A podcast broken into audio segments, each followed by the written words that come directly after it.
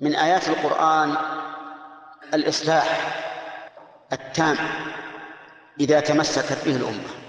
لا سبيل إلى إصلاح الأمة إلا بالقرآن. قال الله تعالى عن نبيه وإنك لعلى خلق عظيم وقالت عائشة كان خلقه القرآن. صلاح الأمة بهذا القرآن. تجد الأمة الصالحة. كلمة واحدة يد واحدة جسد واحد روح واحد. كنتم أعداء فألف بين قلوبكم فأصبحتم بنعمته إخوانا. هذا من آيات القرآن.